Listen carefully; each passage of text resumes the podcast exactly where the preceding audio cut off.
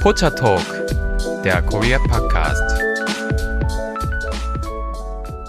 Hallo und herzlich willkommen zu einer neuen Folge Pocha Talk, der Korea Podcast mit Lisa und Delilah.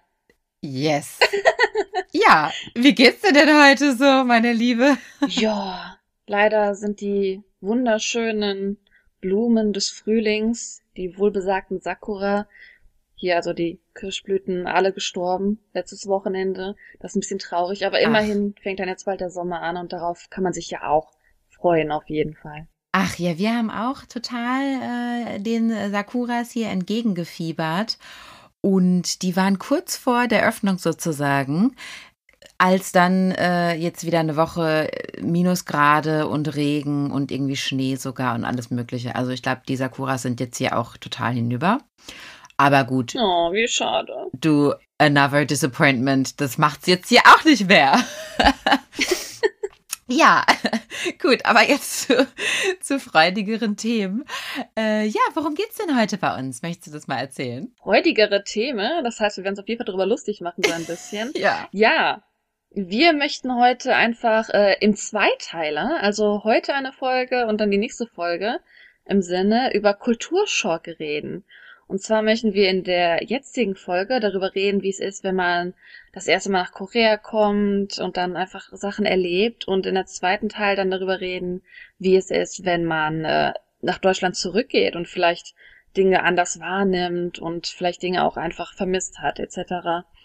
Und äh, ich denke, an sich ist Kulturschock eigentlich ein sehr interessantes Thema, weil wenn man in ein neues Land geht, ich habe das Gefühl, das ist so ein bisschen wie, wenn man in eine neue Beziehung geht. Weißt du, was ich meine, Lisa? Mm, ja, auf jeden Fall, natürlich. Und zwar, wenn man in so ein neues Land geht, so der neue Anfang, da hat man so ein bisschen die rosarote Sonnenbrille auf, nennt sich das so? Total, ja. Stimme ich zu. Und dass man einfach, ne, alles ist neu, alles ist schön, alles ist aufregend und man, man übersieht natürlich einfach viel. Also es soll jetzt in diesem Podcast natürlich nicht um negative Themen gehen, mein Gott, nein. Also es soll halt schon so ein bisschen um Kulturschock gehen, aber einfach, man muss auch feststellen, Kulturschock kommt meistens erst oft nach so einer Honeymoon-Phase, wo man erstmal alles so ganz toll wahrnimmt. Und ähm, ich denke, die wirklich großen Erkenntnisse, die macht man meist erst so zwischen drei und sechs Monaten im Durchschnitt, würde ich behaupten. Und ähm, natürlich am Anfang immer so kleine Dinge, die einen auffallen, aber das sind jetzt nicht wirklich die großen kulturellen Unterschiede. Also Kulturschock ist so, so ein Allgemeinwort. Man denkt so, oh, wenn man von Deutschland nach Korea geht, hat jeder diesen Kulturschock. Aber ich würde behaupten, dass Kulturschock, obwohl es so ein allgemeines Wort ist, was sehr individuelles ist. Und zwar einfach, weil ähm, Beobachtungen ja wirklich individuell gemacht werden, wie man sich fühlt, wie man das aufnimmt, was man erlebt. Und deswegen finde ich es ganz interessant. Wir haben es heute nicht ausgetauscht. Wir haben überlegt, was ist uns so an Kleinigkeiten am Anfang aufgefallen, wo wir noch so Honeymoon-Phase hatten, was ist uns an sich äh, erst im späteren Verlauf, Verlauf eingefallen, ähm, was wir an Kulturschock hatten. Und ähm, da werden wir uns jetzt austauschen und erfahren, was der andere so wahrgenommen ja, also es fängt ja schon hochspannend an, denn wir, wie du gesagt hast, wir haben uns nicht abgesprochen und ich finde es zum jetzigen Zeitpunkt schon faszinierend, dass du nämlich genau das sagst, dass man erstmal eigentlich so eine rosarote Brille aufhat, alles total toll findet und erst später merkt, irgendwas ist doch hier komisch. Das ging mir nämlich ganz genauso, ja. Äh, beziehungsweise ich würde mal so sagen, zunächst sieht man Dinge oder erlebt Dinge und kann die gar nicht einordnen. Ist das hier normal? Äh, ist jetzt nur der Typ so, ist jetzt nur äh, das hier so oder wie auch immer. Und erst später, wenn man das dann vielleicht auch zum wiederholten Male sieht oder erlebt, dann weiß man, ah ja, das ist hier so ein kulturelles Ding eben auch. Ja, das habe ich jetzt nicht nur als einmalige, äh, als einmaliges Erlebnis hier gehabt. Und äh, ja, also genau wie du sagst, je öfter ich nach Korea gekommen bin, je mehr Zeit ich da verbracht habe, umso mehr Kulturschocks hatte ich eigentlich, weil ich dann eben immer mehr da in meine Liste dazu aufgenommen habe. Genau, wir haben uns nicht abgesprochen. Wir wollen uns jetzt mal gegenseitig bombardieren mit unseren Eindrücken. Und äh, möchtest du mit dem ersten starten? Äh, sehr gerne. Und ich wollte auch noch so ein bisschen zustimmen mit dem, was du gerade noch gesagt hast. Und zwar, ich erlebe das ganz oft, dass mich Leute fragen, oh, was war dein erster Kulturschock, als du nach Korea gekommen bist? Und ich merke jedes Mal einfach, man hat so eine rosarote Brille, ich weiß meinen allerersten Kulturschock gar nicht. Ich weiß nicht, ob es dir da ähnlich geht. Ja, ähm, mm. Vielleicht haben Leute die Erfahrung, dass sie sagen, boah, das war mein erster Kulturschock. Also ich muss gestehen, bei den Dingen ist mir jetzt Sachen, habe ich aufgeschrieben, die mir natürlich rausgestochen sind, aber ich kann dir nicht sagen, ob das einer der ersten Kulturschocks war, weil einfach natürlich alles so ein bisschen durch die rosarote Brille kam. Ja. Und ähm, eines der ersten Dinge, was ich aufgeschrieben habe, was mir eingefallen ist, was, glaube ich, auch von vielen Leuten resoniert wird, ist Ich bin gespannt. Mode in Korea. Mhm. Und zwar, wenn man es so ein bisschen mit Deutschland vergleicht, äh, ich glaube, mit jeder Kultur hat man so ein bisschen Unterschiede, was Mode angeht. Aber wenn man es mit Deutschland vergleicht, in Korea hat man immer diesen, diesen Trend-Hype. Es geht immer darum, dass man äh, aktuell mit der Mode gekleidet ist und das führt dazu, dass wenn man nach Korea kommt, man das Gefühl hat, wow, alle hier haben Style, alle hier sind gut gekleidet. Und ähm, das fällt vielleicht gerade in Seoul auf, weil es ja immer diese berühmten zwei Stile gibt. Es gibt das, was in Gangnam populär ist und es gibt das, was in Hongdae populär ist. Und daran erkennst du, wer gerade welchen Style verfolgt. Und natürlich, der Style wandelt sich ständig. Ich sag mal so, alle drei Monate hast du einen neuen Stil, der gerade rüberwandert. Und einfach die Leute halten mit dem Style mit. Ja, also da kann ich nur zustimmen. Mode wird in Korea ganz anders gelebt als zum Beispiel in Deutschland oder generell in Europa. Ich habe das Gefühl, hier in Europa, da hat auch jeder eher so sein individuelleres Ding so am Laufen. Klar gibt es auch Trends. Äh, ich weiß nicht, zum Beispiel eine Handyhülle hier mit so einer Kordel dran, das musste jetzt eine Zeit lang jeder haben. Oder irgendwie so diese gute alte Carhartt Beanie. Ähm, aber in Korea ist es super schnelllebig und wenn dann irgendwas modern ist, es muss jeder haben.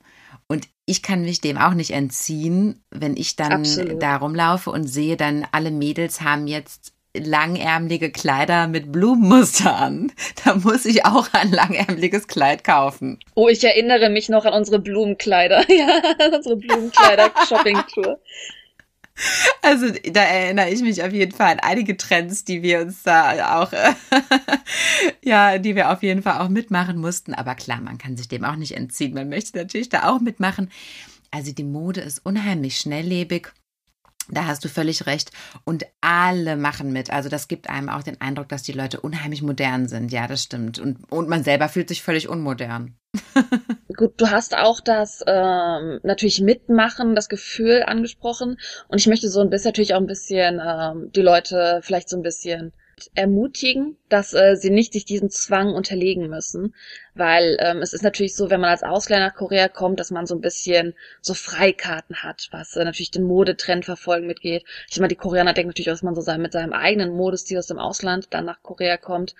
Aber ich muss halt wirklich gestehen, in Korea ist es wirklich so, dass ähm, wenn man nicht einem gewissen Modestil folgt, dass das auffällt. Also die Koreaner untereinander, die können, was Mode angeht, sehr harsh miteinander sein. Da stimme ich zu, auf jeden Fall. Und also bei mir geht es gar so weit, dass ich quasi in meinem Kleiderschrank habe ich so einen gewissen Teil von äh, Klamotten hängen, die kann ich nur in Korea anziehen. Also das sind meine Korea-Klamotten, ja. Und die ziehe ich in Deutschland fast gar nicht an, weil es vielleicht auch Oh. teilweise so zu overstyled ist für Deutschland. Du weißt ja, wie das hier ist, ja. Also, oh Gott, ja, bloß kein buntes T-Shirt, ja. Es ist eine andere Kleiderkultur auf jeden Fall. Ja, genau. Es ist eine an- ganz andere Kultur. Also ich unterliege dem Zwang, ja, ich muss es zugeben. Ich mache da komplett mit und ähm, ja, finde das auch toll. Also ich denke, es ist auch die persönliche Einstellung zur Mode, ob man das jetzt als Zwang oder Druck empfindet oder ob man das dann gerne mitmacht und das dann als Spaß empfindet. Aber ich äh, denke mal, die meisten Menschen, die sich auch für Korea begeistern können, ja, machen da wahrscheinlich auch erstmal mit bei der Mode, vor allem junge Mädels natürlich. Hm. Ja, was ist denn dein erster Punkt, den du auf der Liste hast? Ja. also, ich habe äh, die Punkte einfach notiert jetzt ohne Rangfolge, ja. Ach so, natürlich. Ich habe jetzt auch keine Reihenfolge. Das soll jetzt nicht klingen, dass das das Erste und das Schlimmste und das Wichtigste ist oder sowas. Ja. Okay, also mein erster Kulturschock ist Bahnfahren. Und zwar, genauer gesagt, Schlafen in der Bahn, Schminken in der Bahn, Lockenwickler. Lo Haben wir alle schon gesehen. Lockenwickler im Pony in der Bahn ist sehr populär hier. Sehr, sehr populär. Es ist wirklich. Das stimmt. Ja, oder? Es ist wirklich keine Einzelerscheinung. Die Koreaner nutzen wirklich die Zeiten der Bahn um wichtige Dinge zu erledigen, ja. Und das ist im Zweifelsfall eben mal einen kurzen Powernap machen. Bahnfahrten können ja auch mitunter ganz schön lange dauern. Seoul ist ja eine sehr große Stadt. Und das ist locker, dass man da mal 35 oder 40 Minuten mit der U-Bahn irgendwo hinfahren muss. Meine erste Strecke war damals 40 Minuten von Haus zur Uni. In der U-Bahn alleine. Ja, das glaube ich dir. Das ist ja easy gemacht. Ja, ja, sicher. Witzig, immer wenn ich äh, wieder in Deutschland bin und es dann irgendwie heißt, ja komm, wir fahren jetzt irgendwo 40 Minuten mit dem Zug hin, da denkt man immer schon so, oh Gott, ey, das ist ja so am Ende der Welt. und in Zoll ganz normal, ne? Ja gut, das ist auch das ist natürlich das Großstadtleben. Also wie gesagt, wenn ich in Deutschland 40 Minuten fahren muss, sorry, dann sehe ich dich vielleicht nur einmal im Monat. genau. Aber in Korea ist es halt so ein Standardding, das gehört einfach dazu. Und es ist aber auch einfacher, weil man halt die Bahn so hat. Ja, ja, das ist so ein Standard. Ja, und wie gesagt, weil man eben dann so viel mit der Bahn unterwegs ist, muss man eben die Zeit auch sinnvoll nutzen. Man kann ja nicht jeden Tag äh, anderthalb bis zwei Stunden seiner Zeit einfach nur da stumm sitzen sozusagen. Und deshalb, äh, ja, schminken sich die Mädels morgens und dann können sie wahrscheinlich etwas länger schlafen. Ne? Unglaublich interessant. Oder wenn die dann äh, zum Beispiel von der Uni dann irgendwie zu einem äh, Abendessensdate oder so sind, dann machen sie sich nochmal so einen Lockenwickler in den Pony rein. Ne? Also der Pony muss immer, der muss immer sitzen, habe ich den Eindruck, das ist ganz wichtig. Ich muss gestehen, das habe ich nicht auf der Liste, aber das hat mich am Anfang ganz krass geschockt, weil einfach, ähm, ich war zuerst an der Uni, wo es sehr darum geht, ja, um Frauenrechte und alles Mögliche und ähm, man hat so das Gefühl gehabt, weil Make-up. Hm, war das vielleicht eine Women's University? man hat so das Gefühl gehabt, weil einfach das klingt traurig, aber Make-up und Schönheit und Aussehen, das kann vielleicht mit aktuellen Dramen auch, das ist ja eine sehr große Rolle in Korea. Und das hat mich ein bisschen erstaunt, dass man, obwohl es so eine wichtige Rolle ist, dass man sich so ganz bloß in der U-Bahn in dem Sinne zeigt und einfach noch einen Lockenwickler rein. Das, das habe ich total das, überrascht, ja. dass das dieses ja diese Gegenteiligkeit trotzdem hier so da gelebt wird. Das war sehr überraschend, fand ich. Das ist das. Das ist für mich eine absolute, eine absolut gegenteilige Welt, ja. Also dieses eben sich so, ja, bloßstellen, das ist jetzt ein bisschen dramatisch ausgedrückt. Mir fällt jetzt aber auch kein anderes Wort ein. Aber ja, das ist ja irgendwie, ja, du bist ja in dem Moment irgendwie angreifbar auf eine Art und siehst ja jetzt gerade mal nicht perfekt aus mit diesem Lockenwickler oder mit diesem ungeschminkten Gesicht, wo du jetzt dich da äh, in den nächsten zehn Minuten da komplett vollklatscht, ja. Das würde man zum Beispiel in Europa nicht machen. Also da würde man sich zurecht machen und dann gehen. Und für Leute, die jetzt denken, das ist so ein Einzelding, ähm, das passiert ich sag mal, zwei von zehn Leuten manchmal an manchen Tagen. Ja, also das, ich sehe das jedes Mal, wenn ich in der Bahn sitze, sehe ich jetzt mindestens mal eine Dame sich komplett nachschminken und einen Lockenwickler Absolut. im Haar haben. Oder äh, Typen schlafen sowieso ganz oft, finde ich. Und das mit dem Schminken finde ich aber toll, weil ich persönlich schminke mich sehr gerne nach und mache das auch in Deutschland ganz äh, äh unverhohlen, weil mir ist das total egal, wer da wie guckt. Äh, und da fühle ich mich natürlich äh, sehr ähm, wohl, dann, wenn ich das ins Soul mache in der Bahn. Und äh, ja, wie gesagt, man muss sich doch mal ein paar Mal am Tag nachschminken. Ja, man kann sich ja nicht morgens schminken, den ganzen Tag so rumlaufen. Das, irgendwann sitzt das ja nicht mehr. Naja, also. Also für jeden, der sich Sorgen macht, man hat auf jeden Fall in Korea die Möglichkeit, sich überall zu schminken. Schamlos und äh, ohne irgendwie komisch beäugt zu werden, ja. Okay, möchtest du mit dem nächsten Schock weitermachen? Ähm, ich würde es nicht unbedingt als Schock bezeichnen, aber ich glaube, dass es halt auch eine individuelle Beobachtung ist. Und ich wundere mich, ob du vielleicht dieselbe hast. Ich finde, als ich jetzt erstmal Korea kam, ich war fast nie in der Lage, einen Teller leer zu machen. Ich finde die Portion hier in Korea, nicht nur die Portion, die man teilt, die sind natürlich sowieso groß, aber auch die, wenn man zum Beispiel bestellt, wenn man individuell zum Beispiel Jajangmyeon, die chinesischen Nudeln bestellt, dass die Portionen extrem groß sind. Ja, das finde ich auch. Das spielt mir aber meistens ganz gut in die Karten, weil ich auch immer extrem Kohldampf habe. Ähm, aber du hast schon recht. Also manchmal könnte selbst ich nicht aufessen. Äh, die Portionen sind schon wirklich groß, ja. Ich, also ich habe das Gefühl, zum Lunch kriegt man öfters mal eine kleinere Portion. Das mm. finde ich, merkt man schon, wenn man zum Beispiel ein Kimchi Jjigae bestellt, bekommt man ja wirklich diesen ganz kleinen Dulsot manchmal, ja. Äh, mit dem Kimchi Jjigae, ähm, das ist am Abend meistens eine größere Portion oder vielleicht ist das auch meine subjektive Wahrnehmung, aber du hast recht. Also es wird sehr viel gegessen und es ist auch nicht schlimm, wenn man was liegen lässt. das, was mir persönlich das Herz bricht, wenn man irgendwie Essen liegen lässt, vor allem wenn es Fleisch Oh. ist. Ja. wenn es Fleisch ist, dann finde ich schon, dass man das irgendwie aufessen sollte. Aber das äh, ist kaum zu schaffen. Ja, du hast recht. Ich fand es halt so als, als Gegenteil sehr interessant, weil ich sag mal, im Durchschnitt würde ich behaupten, dass die deutsche Population ein bisschen größer veranlagt ist. Aber ich habe halt nie wirklich Deutsch getroffen, die so große Portionen je nachdem runterschlingen können. Und die Koreaner, wer schon mal mit Koreanern essen war, die, die reden nicht beim Essen unbedingt, außer wenn es jetzt abends feiern ist. Die essen einfach und dann hauen die sich richtig ordentlich was runter. Ich meine, woher kommt der Mokbang? Der kommt aus Korea und die essen extrem viel in den originalen Mokbangs. Das ist irgendwie sehr interessant. Ja, genau. Also Mokbang, für die, äh, die es nicht kennen, das sind quasi ja äh, Videos. Also die Leute haben einen YouTube-Channel oder auch auf dem koreanischen Afrika TV. Das ist so eine Art koreanisches YouTube. Twitch. Äh, ja, genau. Das sind also Videos. Da filmen sich Menschen, wie sie essen und meistens dann auch ziemlich große Mengen, damit das Video eben auch ein bisschen lecker ist und äh, man vielleicht da erstaunt drüber sein darf, dass die dann so viel essen. Genau. Also ich finde auch, Koreaner essen ziemlich viel dafür, dass sie ja selten Übergewicht haben. Ja gut, vielleicht liegt es auch daran, dass natürlich nur diese ganze Schönheitskultur drumherum ist, dass noch andere Dinge getan werden, aber das will ich jetzt nicht behaupten. Aber ich finde es Mhm, halt trotzdem erstaunlich, mhm. dass, ja, dass es halt so große Portionen sind. Ja, das stimmt, das stimmt. Äh, ja, ach, jetzt kriege ich schon wieder Hunger. Okay, also nächstes, nächstes Thema. Darf ich weitermachen? Natürlich. Ja, wo wir gerade auch das Thema Schönheit angesprochen haben, das äh, möchte ich jetzt ein bisschen weiter ausführen. Und zwar äh, war es für mich ein großer Kulturschock, der eben auch erst später kam. Ja. Der Moment, in dem ich Koreanisch lesen und verstehen konnte und gemerkt habe, ach, all diese Plakate hier, wo immer so Frauen abgebildet sind, das ist ja gar keine Parfümwerbung Oh. Oder- eine Werbung für die Uni oder eine Partnervermittlung oder ich weiß nicht was. Das ist ja eine Werbung für Schönheitsoperationen. Mhm. Hast du das direkt am Anfang verstanden? Ich habe jetzt oh nein gesagt, weil ich mich gerade an was ganz Trauriges erinnert habe. Also es ist jetzt nicht, Oh, dass okay. das Thema Schönheitsoperation unbedingt negativ sein muss. Es gibt ja auch viele positive Gründe. Aber mir ist einmal, die Werbung existiert, glaube ich, sogar immer noch, an einer ähm, Subway-Station, U-Bahn-Station in der Gangnam-Gegend gibt es ein, ich würde behaupten, Poster. Und dieses Poster besteht nur aus einem Spiegel.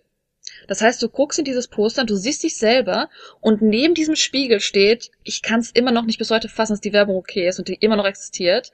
Siehst du okay aus? Die nächste Schönheitsklinik ist hier und dann stand die Adresse darunter. Und diese Art von Werbung, das ist, das finde ich halt extrem traurig und ja, beeinflusst auf negative Art und Weise, dass man so bloßgestellt wird. Ich glaube, das würde in Deutschland nicht fliegen, diese Art von Werbung. Nein, also ich sag mal von vornherein, ja. Ich habe überhaupt nichts gegen Schönheitsoperationen. Ich finde, jeder, der Ich auch nicht. Ich möchte gerne Sachen machen, aber ich traue mich nicht. Also macht euch keine Sorgen. Das würde ich auch jedem empfehlen, der irgendwie in den Spiegel guckt und denkt, oh, das geht mir so oft auf den Keks. Dann lass es doch einfach machen. Das ist aber auch eine äh, Sache, äh, da muss man eben auch gesundes, gesunden Verstandes rangehen, ja. Und dann kann man das meiner Meinung nach auch absolut machen und da ist man auch selber Herr über seinen eigenen Körper.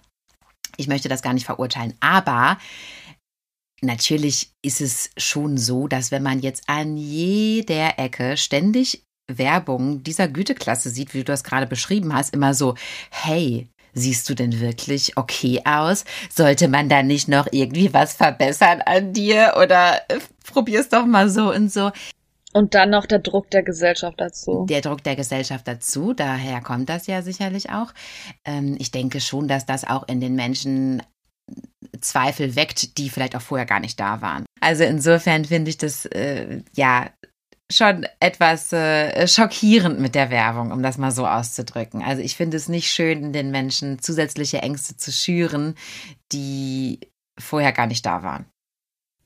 Ja, und ich finde es interessant, dass halt, wie gesagt, die ganzen neuen Dramen sich auch so ein bisschen darauf beruhen irgendwie. Ne? Es gibt jetzt gerade viele Dramen um die Frage Schönheit und um die Frage, ob halt Schönheits-OPs der richtige Weg sind. Und ich finde es interessant, dass jetzt Korea so ein bisschen mehr, ja, kritisch damit redet, anstatt diesem Druck zu verfallen.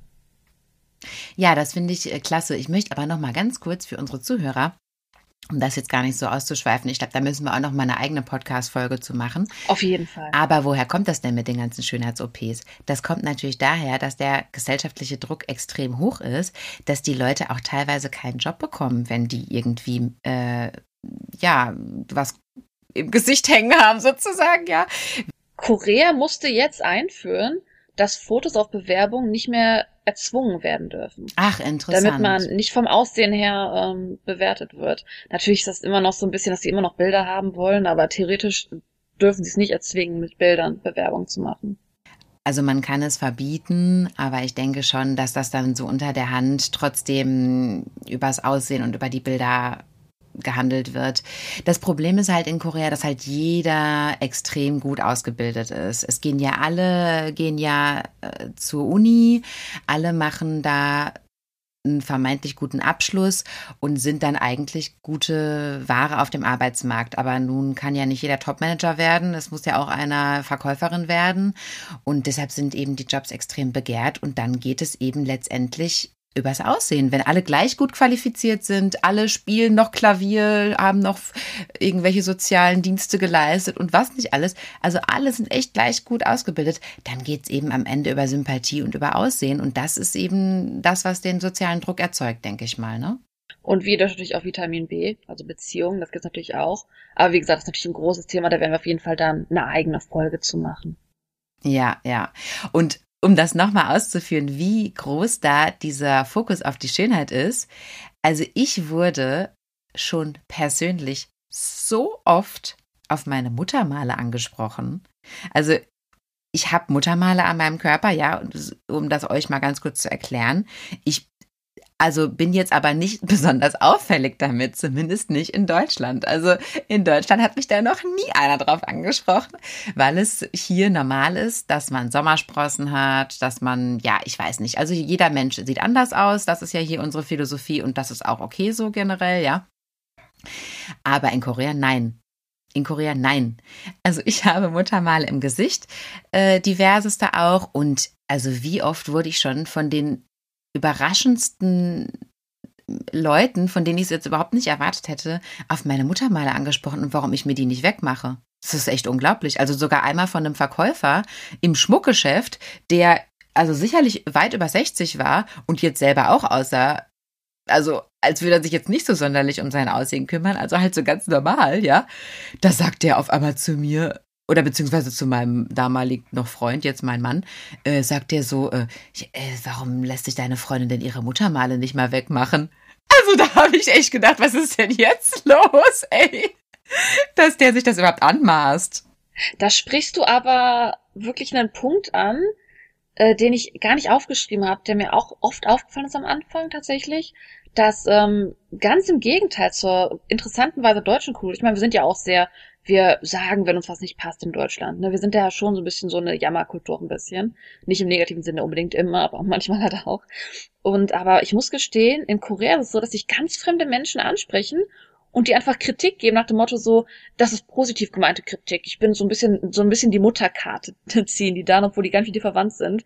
Ich glaube, das würde in Deutschland halt halt nur deine Mutter bringen, manche Sachen zu sagen. Und in Korea können dich ganz fremde Menschen ansprechen und dir einfach ganz klar ins Gesicht sagen, also das finde ich irgendwie nicht so schön, warum änderst du das nicht? Und das finde ich, das war sehr überraschend, muss ich gestehen. Total, also genau gerade eigentlich auch ältere Menschen, Absolut die älteren meistens. Die ja. haben den Eindruck, die können alles zu dir sagen. Und ich meine, gut, ich lache darüber. Und ich weiß, ich weiß ja, die meinen das nicht böse. Ich verstehe ja die Kultur und äh, diese Offenheit und die meinen das ja wirklich irgendwie als gut gemeinten Ratschlag. So, deshalb lache ich darüber und bin auch nicht böse. Aber das war für mich ein absoluter Schock. Also das ist echt wirklich mein Schocker gewesen. Korea Tough Love. Ihr werdet es alle erleben. Ihr werdet es alle erleben. Okay, der nächste Schock von dir. Ich glaube, der nächste Schock von mir ist wirklich sehr deutsch. Und zwar geht es um Badezimmer. ich muss jetzt schon lachen, ja, okay. Wer noch nie ein koreanisches Badezimmer gesehen hat, der wird sich jetzt fragen, warum ist das ein Kulturschock? Wir haben es ja meistens so, wenn wir in ein Badezimmer reingehen. Ich meine, natürlich ist alles gefliest. Wir planen natürlich, dass, wenn es nass wird, dass wir irgendwie keinen Schimmel ansammeln, etc., etc. Aber es ist ja eigentlich so, dass wir haben die Toilette, wir haben das Waschbecken, wir haben vielleicht eine Badewanne, wir haben die Dusche. Und da, wo das Wasser hinkommt, da ist es auch geplant hinzukommen. Ins Bade, in die Badewanne, in die Dusche oder in, ins Waschbecken. In Korea ist es aber ganz häufig so, ich sag mal, in den modernen Häusern, wo es jetzt mehr nach Richtung Westen oft geht, nicht, aber in den meisten koreanischen Häusern, ich würde mal sagen, 80 Prozent der Wohnbesichtigung, die ihr machen würdet, wenn ihr nach Korea kommt, ist das Badezimmer eine gigantische Dusche. Das heißt, man geht in ein Badezimmer rein, es ist entweder gesenkt in den Boden oder der Eingang ist hochgelegt und du hast den Drain, den Abguss des Badezimmers einfach mitten im Raum, weil der Duschkopf meistens über der Toilette angebracht ist und wenn du dich duscht, wird alles nass. Alles ungültig nass die Toilette wird nass, das Waschbecken wird nass, der ganze Raum wird nass und deswegen hat man auch im Badezimmer Badezimmerslipper, weil man eigentlich immer, wenn man reingeht, ist das Badezimmer klatschnass. Und ähm, als ich weiß, ob das man sagen kann als Deutsche, aber für mich persönlich als Widerspruch, für mich darf ein Badezimmer nicht nass sein. Nur das, was im Badezimmer nass werden darf, darf nass sein. Und das ist ich habe tatsächlich auch Wohnungen deswegen so rausgesucht, dass ich nicht so ein traditionelles Badezimmer habe, weil ich damit wirklich nicht viel anfangen kann, leider. Und ich weiß nicht, ob es dir da ähnlich geht. Ja, stimme ich absolut zu. Ich musste gerade so äh, in mich reinlachen, wie geil du das erklärt hast. Darf, wo es nass werden soll. Also das war tatsächlich auch direkt mein allererstes Apartment in Seoul war genau so, war ein ganz kleines, eine ganz kleine Toilette eigentlich mit Waschbecken. Auch die großen, wo man eine Dusche reinkriegen könnte. Wirklich, ich habe eine Familie getroffen, die haben mich ins Haus eingeladen und die Dusche, das Badezimmer in anderen Worten, aber ich sag, ich sag schon die Dusche, weil das ganze Haus war einfach eine, das ganze Zimmer war eine Dusche. So, das Zimmer war ungefähr die Größe vom halben Kinderzimmer. Da hätte man locker eine Dusche reinbringen können. Also es war ein großes Badezimmer in dem Sinne, ne? Aber es war trotzdem einfach eine gigantische Dusche. Und sogar Badezimmer, wo Badewannen drinne sind, hat man trotzdem den Duschkopf mitten im Zimmer. Ich bin da auch völlig fasziniert von. Und ich finde das auch nervig, weil genau wie du sagst, man muss sich dann immer solche Slipper anziehen, wenn man da ins Badezimmer geht. Äh, warum lässt man es nicht einfach trocken? Ja, also das ist wirklich, da werde ich mich nie dran gewöhnen können. Ich weiß ob es typisch deutsch ist, aber ich glaube, jeder Deutsche, den ich getroffen habe, der hat Probleme damit gehabt. Es ist, ja, trockene Badezimmer sind wunderschöne Badezimmer. Das ist ein schöner Merksatz. fürs Leben. Ich weiß auch noch das erste Mal, als ich diese Dusche in meinem Apartment damals da äh, benutzt habe und ich habe das ja gar nicht so richtig geschnallt, ja, äh, was für ein Ausmaß das haben wird, äh, aber habe es dann schnell gemerkt, ja, dass mein ganzes Klopapier war dann komplett nass, das konnte ich dann einfach auch wegwerfen und auch meine ganzen Kosmetikartikel. Und man ist immer die Toilette am Putzen, weil die immer nass ist. Man will sich auf die nasse Toilette setzen. Das ist so ein unangenehmes Gefühl. Ach, also, furchtbar. Ja, ich weiß genau, was du meinst. Also da werde ich mich nie dran gewöhnen können. ja, das ist die Badezimmergeschichte in Korea. Also wer schon mal erlebt hat, der hat's erlebt. Und äh, wenn ihr Wohnung sucht, es lohnt sich wirklich eine separate Dusche sich rauszusuchen. Das ist ein ganz wunderbares Gefühl, duschen zu können, ohne die Toilette nass zu machen. Ja. Was ist ja. denn dein nächster Kulturschock, Lisa? Ja, mein nächster Kulturschock. Ach, wie soll ich das einleiten? Okay. Okay, also. Oha. Ich fange mal mit einer persönlichen Geschichte an. Oh, da bin ich gespannt. Es begab sich während einer meiner äh, Aufenthalte in Seoul. Ich hatte ein Airbnb gebucht. Äh, Seoul National University Station war das damals. Kannst du dich noch dran erinnern, als ich da äh, das Apartment hatte? Sind wir da zusammen Taxi nach Hause gefahren? Ich glaube ja. Oh, das ist ja schön, ich habe die Wohnung nie gesehen. Ich bin gespannt, ja. erzähl. genau, und ich hatte das gebucht für einen bestimmten Zeitraum und hatte mich dann spontan entschlossen, dass ich aber gerne noch ein bisschen länger bleiben würde. Und dann habe ich meine Airbnb-Vermieterin da angeschrieben und habe gefragt, ob ich noch verlängern kann. Und dann hat sie aber leider verneint, weil das dann schon anderweitig vermietet war. Okay, dann habe ich einfach mal so im Internet geschaut, wo könnte ich denn jetzt noch unterkommen? Was ist hier in der Nähe, wo ich jetzt auch mit meinen Koffern nicht nochmal durch die ganze Stadt fahren muss? Das wollte ich natürlich auch vermeiden. Und dann habe ich ein Hotel gefunden, das war nicht weit entfernt und das sah auch ganz sauber aus, sah ganz okay aus und dann habe ich das gebucht und habe das dann meinem Freund gezeigt und der hat mich angeguckt und hat gesagt, ähm, das ist ein Love Motel. und dann habe ich gesagt, was? Wie, was ist, also erstens, was ist ein Love Motel? Und zweitens, also entschuldige mal, das ist ein ganz normales Hotel. Das sah aus so wie so ein, ja, in Deutschland wie so ein Ibis Hotel oder Holiday Inn oder so. Ja, jetzt nichts Besonderes, aber so ganz sauber und so zweckmäßig, ja. Ja, und dann habe ich mich mal aufklären lassen. Und zwar gibt es in Korea viele Hotels. Die heißen zwar nicht Love Motel, die heißen natürlich Hotel.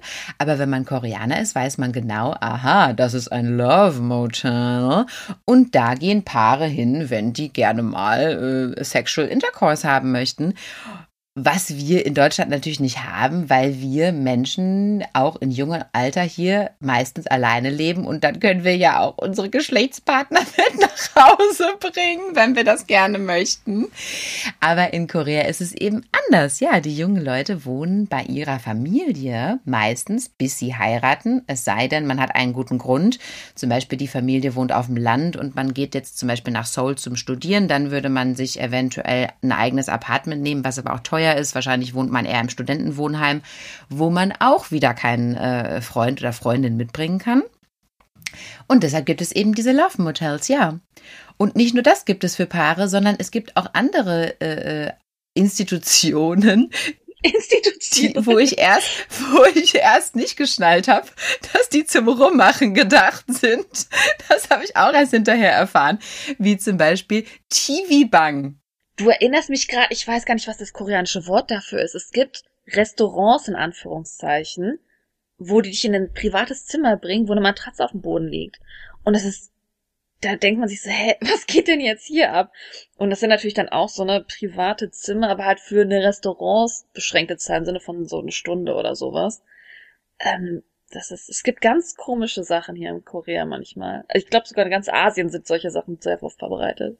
Ja, möglicherweise, weil das eben mit diesem Zuhausewohnen, bis man heiratet, ist eigentlich so ein Ding, was in ganz Asien äh, ziemlich verbreitet ist.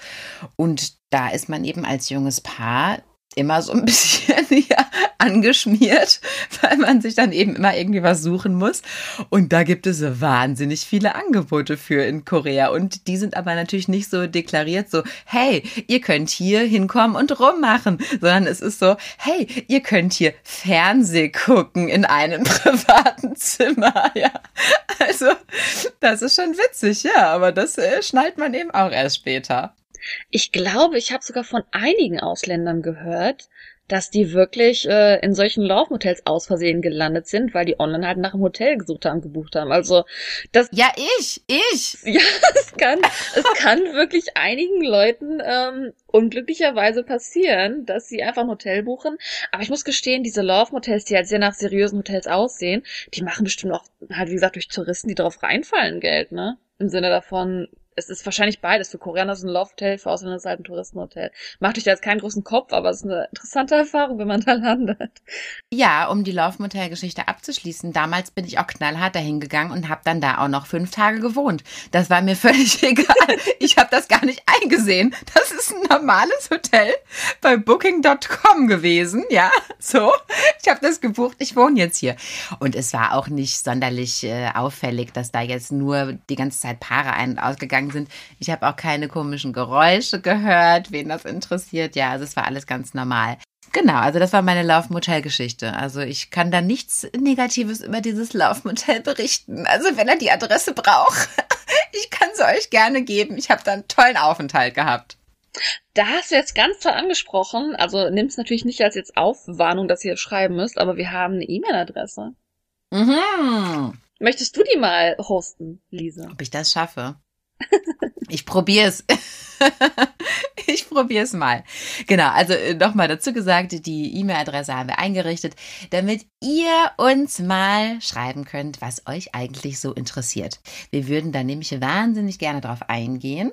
Auch eure Fragen würden wir wahnsinnig gerne beantworten. Also schickt uns allen Kummer, alle Sorgen bitte an diese Adresse, die da lautet potchatalk at gmail.com. Und zwar ist das P-O-C-H-A-T-A-L-K at G-M-A-I-L.com. ja. Uh, super gemacht. Danke, aber nicht so gut wie du, aber beim nächsten Mal machst du es dann wieder. Wollen wir in das nächste reinspringen? Ja, hast du noch was? Wow. Ja, ich habe noch einen letzten Punkt. Das heißt, du hast keinen Punkt mehr. Doch, ich habe auch noch einen. Ach so. genau, ich habe noch einen letzten Punkt. Ähm, und der ist mir aufgefallen, zwar am Anfang auch, aber irgendwie erst größtenteils, als ich halt schon auch länger hier war.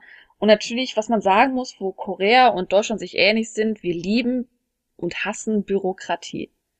Das heißt, in Korea funktioniert über alles noch, über standardmäßige bürokratische Wege, Papierkram, alles Mögliche. Aber ähm, sie sind zwar ähnlich, aber irgendwie doch komplett anders. Hast du da auch schon Erfahrungen gemacht mit? In der Tat nein. Ich habe noch nie Oh. irgendetwas Bürokratisches in Korea erledigen müssen. Also alles hat eigentlich mein Mann für mich gemacht. Äh, deshalb war das immer ziemlich zügig und mir ist nicht aufgefallen, dass das irgendwie unpraktisch gewesen wäre. Ich habe das immer alles als ziemlich äh, flott empfunden. Erzähl mal genauer, was meinst du denn? Ach so, ja gut, flott, so mache ich es nicht unbedingt. Und zwar, was mir besonders aufgefallen ist, und das klingt jetzt erstmal komisch, weil natürlich sind sie auch wichtig, aber Unterschriften sind oft einfach nichts wert. Mhm. Und vielleicht ist dir das gerade auch schon mal passiert, wenn du einkaufen gehst. Und die meisten Karten hier in Korea, wenn man eine EC-Karte hat, ist das gleichzeitig eine Kreditkarte. Also die meisten Bankkonten kommen mit einer EC-Karte, die halt auch eine Visa oder eine Mastercard ist. Oder wenn ihr halt aus dem Ausland mit einer Kreditkarte kommt und dann in einem Laden bezahlt und ab einem Wert von über 50 Euro muss man unterschreiben. Das heißt, sogar bei kleinen Werten unterschreibt man erstmal sowieso gar nicht, egal welche Kreditkarte aus dem Ausland das auch ist. Und ähm, es ist ganz oft so, dass wenn zum Beispiel das Pad, wo man die Karte reinsteckt, wenn die näher am Verkäufer ist, dass die einfach für dich einen Strich malen und dass die Unterschrift ist.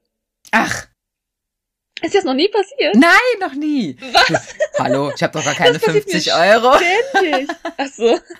Nein, nee, das ist, das passiert mir ständig. Ich meine, es ist sogar ganz oft so, dass du in Korea wirklich die Leute siehst, wenn die unterschreiben. Ich glaube, keiner, erstmal hat, die, haben die meisten Leute auf der Kreditkarte hinten nicht unterschrieben, weil wozu? Vergleicht ja eh keiner. Und die meisten Leute, wenn du vielleicht auch darauf achtest vor dir, die unterschreiben auf dem Pad nicht. Die machen nicht ihren Namen hin, die machen einfach einen Strich und das ist die Unterschrift. Und ich glaube, wenn irgendjemand mal meine Unterschriftsvergangenheit sich angucken würde und dann hat man die 10.000 verschiedenen Versionen, wie Händler für mich einfach einen Strich gemalt haben. Das ist, das sieht absolut nach Fraud aus, nach Betrug aus. Aber äh, darauf guckt halt hier in Korea keiner. Also ganz oft ist es wirklich so, dass nicht mal ich unterschreibe, dass einfach jemand anders für mich einen Strich malt und das ist die Unterschrift, mit der ich bezahle. Wie witzig, da muss ich unbedingt mal drauf achten. Das ist mir noch nie aufgefallen. Wie interessant. Da habe ich sogar noch zwei weitere Beispiele Ja? Für die Unterschriften, die wenig wert sind. Und ich habe diese Woche erst, diese Woche, ja genau, diese Woche erst habe ich die Erfahrung gemacht. Ähm, und zwar ist es ja so, dass wenn man bei der Post was bestellt, äh, bei der Post was bestellt, also ich sag mal, wenn man bei der Post einen Auftrag hat und das eine Tracking-Nummer ist, dann ist es ja oft so, dass man unterschreiben muss, dass das Paket abgegeben wird. So, und ich habe ähm, für bürokratische Gründe habe ich äh, ein wichtiges Dokument zugeschickt bekommen. Da war natürlich dann auf jeden Fall eine Tracking-Nummer dabei und ich musste unterschreiben, wenn dieses, dieser Brief bei mir ankommt. Und ich habe dann ganz brav gewartet, dass der Postbote auch kommt, damit ich auf jeden Fall da bin, unterschreiben kann, weil der Postbote mir gesagt, "Hm, wenn du nicht da bist und nicht unterschreibst, dann kann ich dir den Brief nicht geben. Ich so, okay, ich nehme mir den Tag frei, ich bleib zu Hause und ich warte auf diesen dämlichen Brief. Sorry. So, und dann kam der Postbote an, drückt mir den Brief in die Hand und sagt, okay, ich unterschreibe eben für dich und geht. Und ich dachte nur so, das kann jetzt ja wohl nicht wahr sein. Da warte ich den ganzen Tag auf diesen Brief und er hat mir geschrieben, ich kann den nicht im Briefkasten lassen, den muss ich dir geben, du musst unterschreiben. Und dann drückt er mir den Brief in die Hand und unterschreibt für mich. Und ich, das ist einfach so ein Ding in Korea. Das passiert so oft, wo ich denke, Unterschriften sind hier einfach nur ein Witz und nichts wert. Wie witzig. Aber wo du das gerade mit der Kreditkarte gesagt hast, also ich kann mich auch kein einziges Mal daran erinnern, dass ich da was unterschrieben habe. Das kann sogar sein, dass du gar nicht gesehen hast, dass sie für dich unterschrieben haben. Wie gesagt, wenn du halt unter 50 besch- zahlst, musst du meist nicht unterschreiben. Äh, was natürlich auch so ein bisschen Fraud-Ding ist, ne? Und deswegen, auch wenn, ich sag mal, ich will nicht sagen, in Korea wird sehr selten gestohlen, würde ich behaupten. Ich habe natürlich keine Statistik gerade, aber es ist ganz oft so, dass wenn jemand eine Kreditkarte gestohlen bekommt und man dann auf seine Ausgaben guckt, dass die Leute einfach hunderte Euros bei Supermärkten ausgeben, weil die Kreditkarten nicht gecheckt werden, die Unterschriften nicht gecheckt werden. Irre. Ja, und dann komme ich zum, zum letzten Beispiel, wo man denkt, das kann nicht wahr sein, dass da Unterschriften nicht zählen. Verträge. Gerade bei Verträgen sollte ja eigentlich eine Unterschrift was wert sein. Mhm. Was sonst? Ja, wie soll man den sonst besiegeln, ne? Ganz am Anfang bin ich in einer der drei einzigen, das ist ja so eine Monopoly, ähm, der Internet- und Handyanbieter hier in Korea gegangen. Ja, es ist ein bisschen schwierig, was halt eine Monopoly ist. Also es gibt hier drei Anbieter. Jeder, der in Korea wohnt, weiß direkt, wer die drei Anbieter sind, wo man Internet und ähm, Telefonverträge sich holen kann. Und ich habe natürlich direkt beides am Anfang gemacht. Und ich bin da reingegangen, habe mich beraten lassen und da hat er mir was vorgeschlagen und hat auf dem Papier angekreuzt, was er mir vorgeschlagen hat. Und zack, hatte ich den Vertrag. Und ich dachte, Moment, ich habe noch nichts unterschrieben, aber ich habe den Vertrag, wo ich jetzt auf einmal Internet und Telefon habe. Und ich äh, fand das sehr skurril, dass ich einen Vertrag abgeschlossen habe, den ich nicht abgeschlossen habe. Ach, ja, fragt sich, wie man das äh, dann widerrufen kann. Genau, das ist die Geschichte. Also ich muss sagen, das war bei mir jetzt mal eine schlechte Erfahrung, weil ich auch den Vertrag nicht bekommen habe, logischerweise. Ach, ich habe ihn natürlich. unterschrieben. Ja, das war ganz großartig. Die Monopoly-Geschichte. Man hat eh nur drei auf Auswahlen, also was soll man tun? Ne? Ja, ja. Aber ja, da muss man drauf achten in Korea, dass das passieren könnte. Vorwarnung von meiner Erfahrung. Passt auf, was euch angekreuzt wird. Eieiei. Ja, das war meine ähm, Anekdote zu Unterschriften. Bürokratie ist hier wichtig, aber irgendwie sind Unterschriften so, so eine kleine Witzgewährung. Was ist dein letzter Punkt? Genau, zum letzten Punkt kommen wir jetzt, ne? Dann haben wir auch genug geredet, mal wieder. Genau.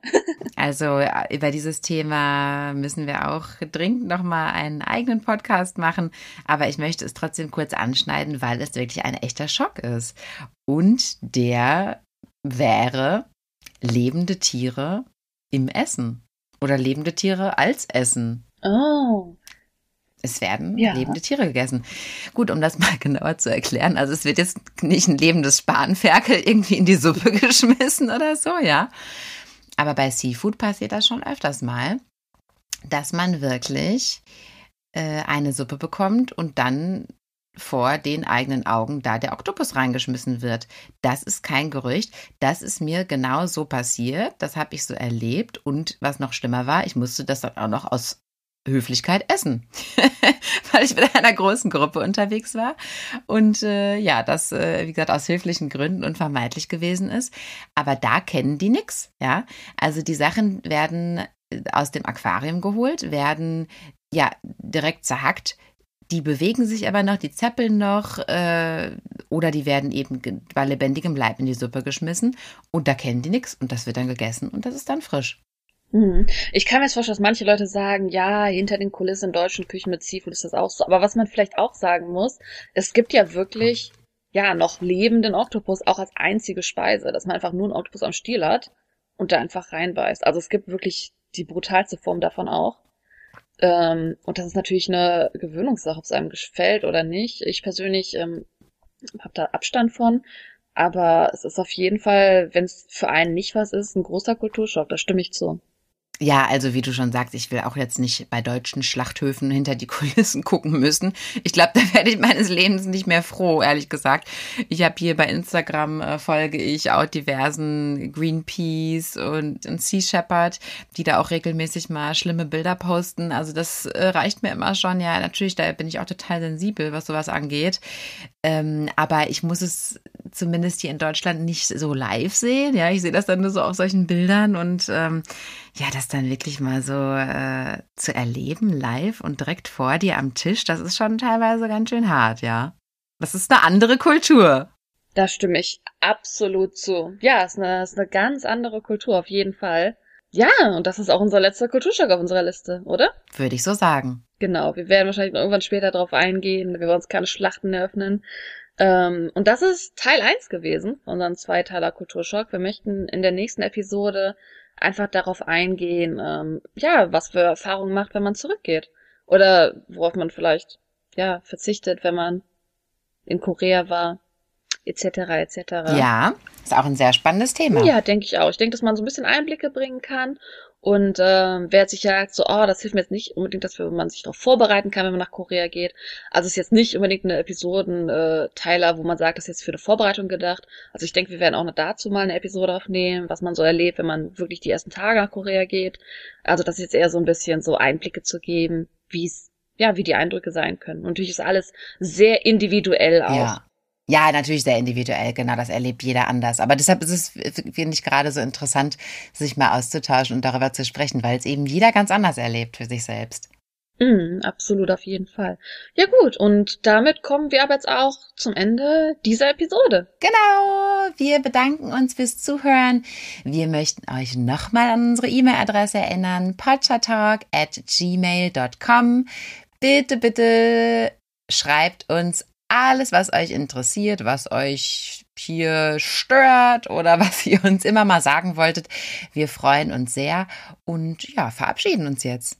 Genau. Vielen Dank, dass ihr heute eure Zeit mit uns verbracht habt und habt einen schönen Tag, Abend, Morgen, wann auch immer ihr uns hört. Tschüss.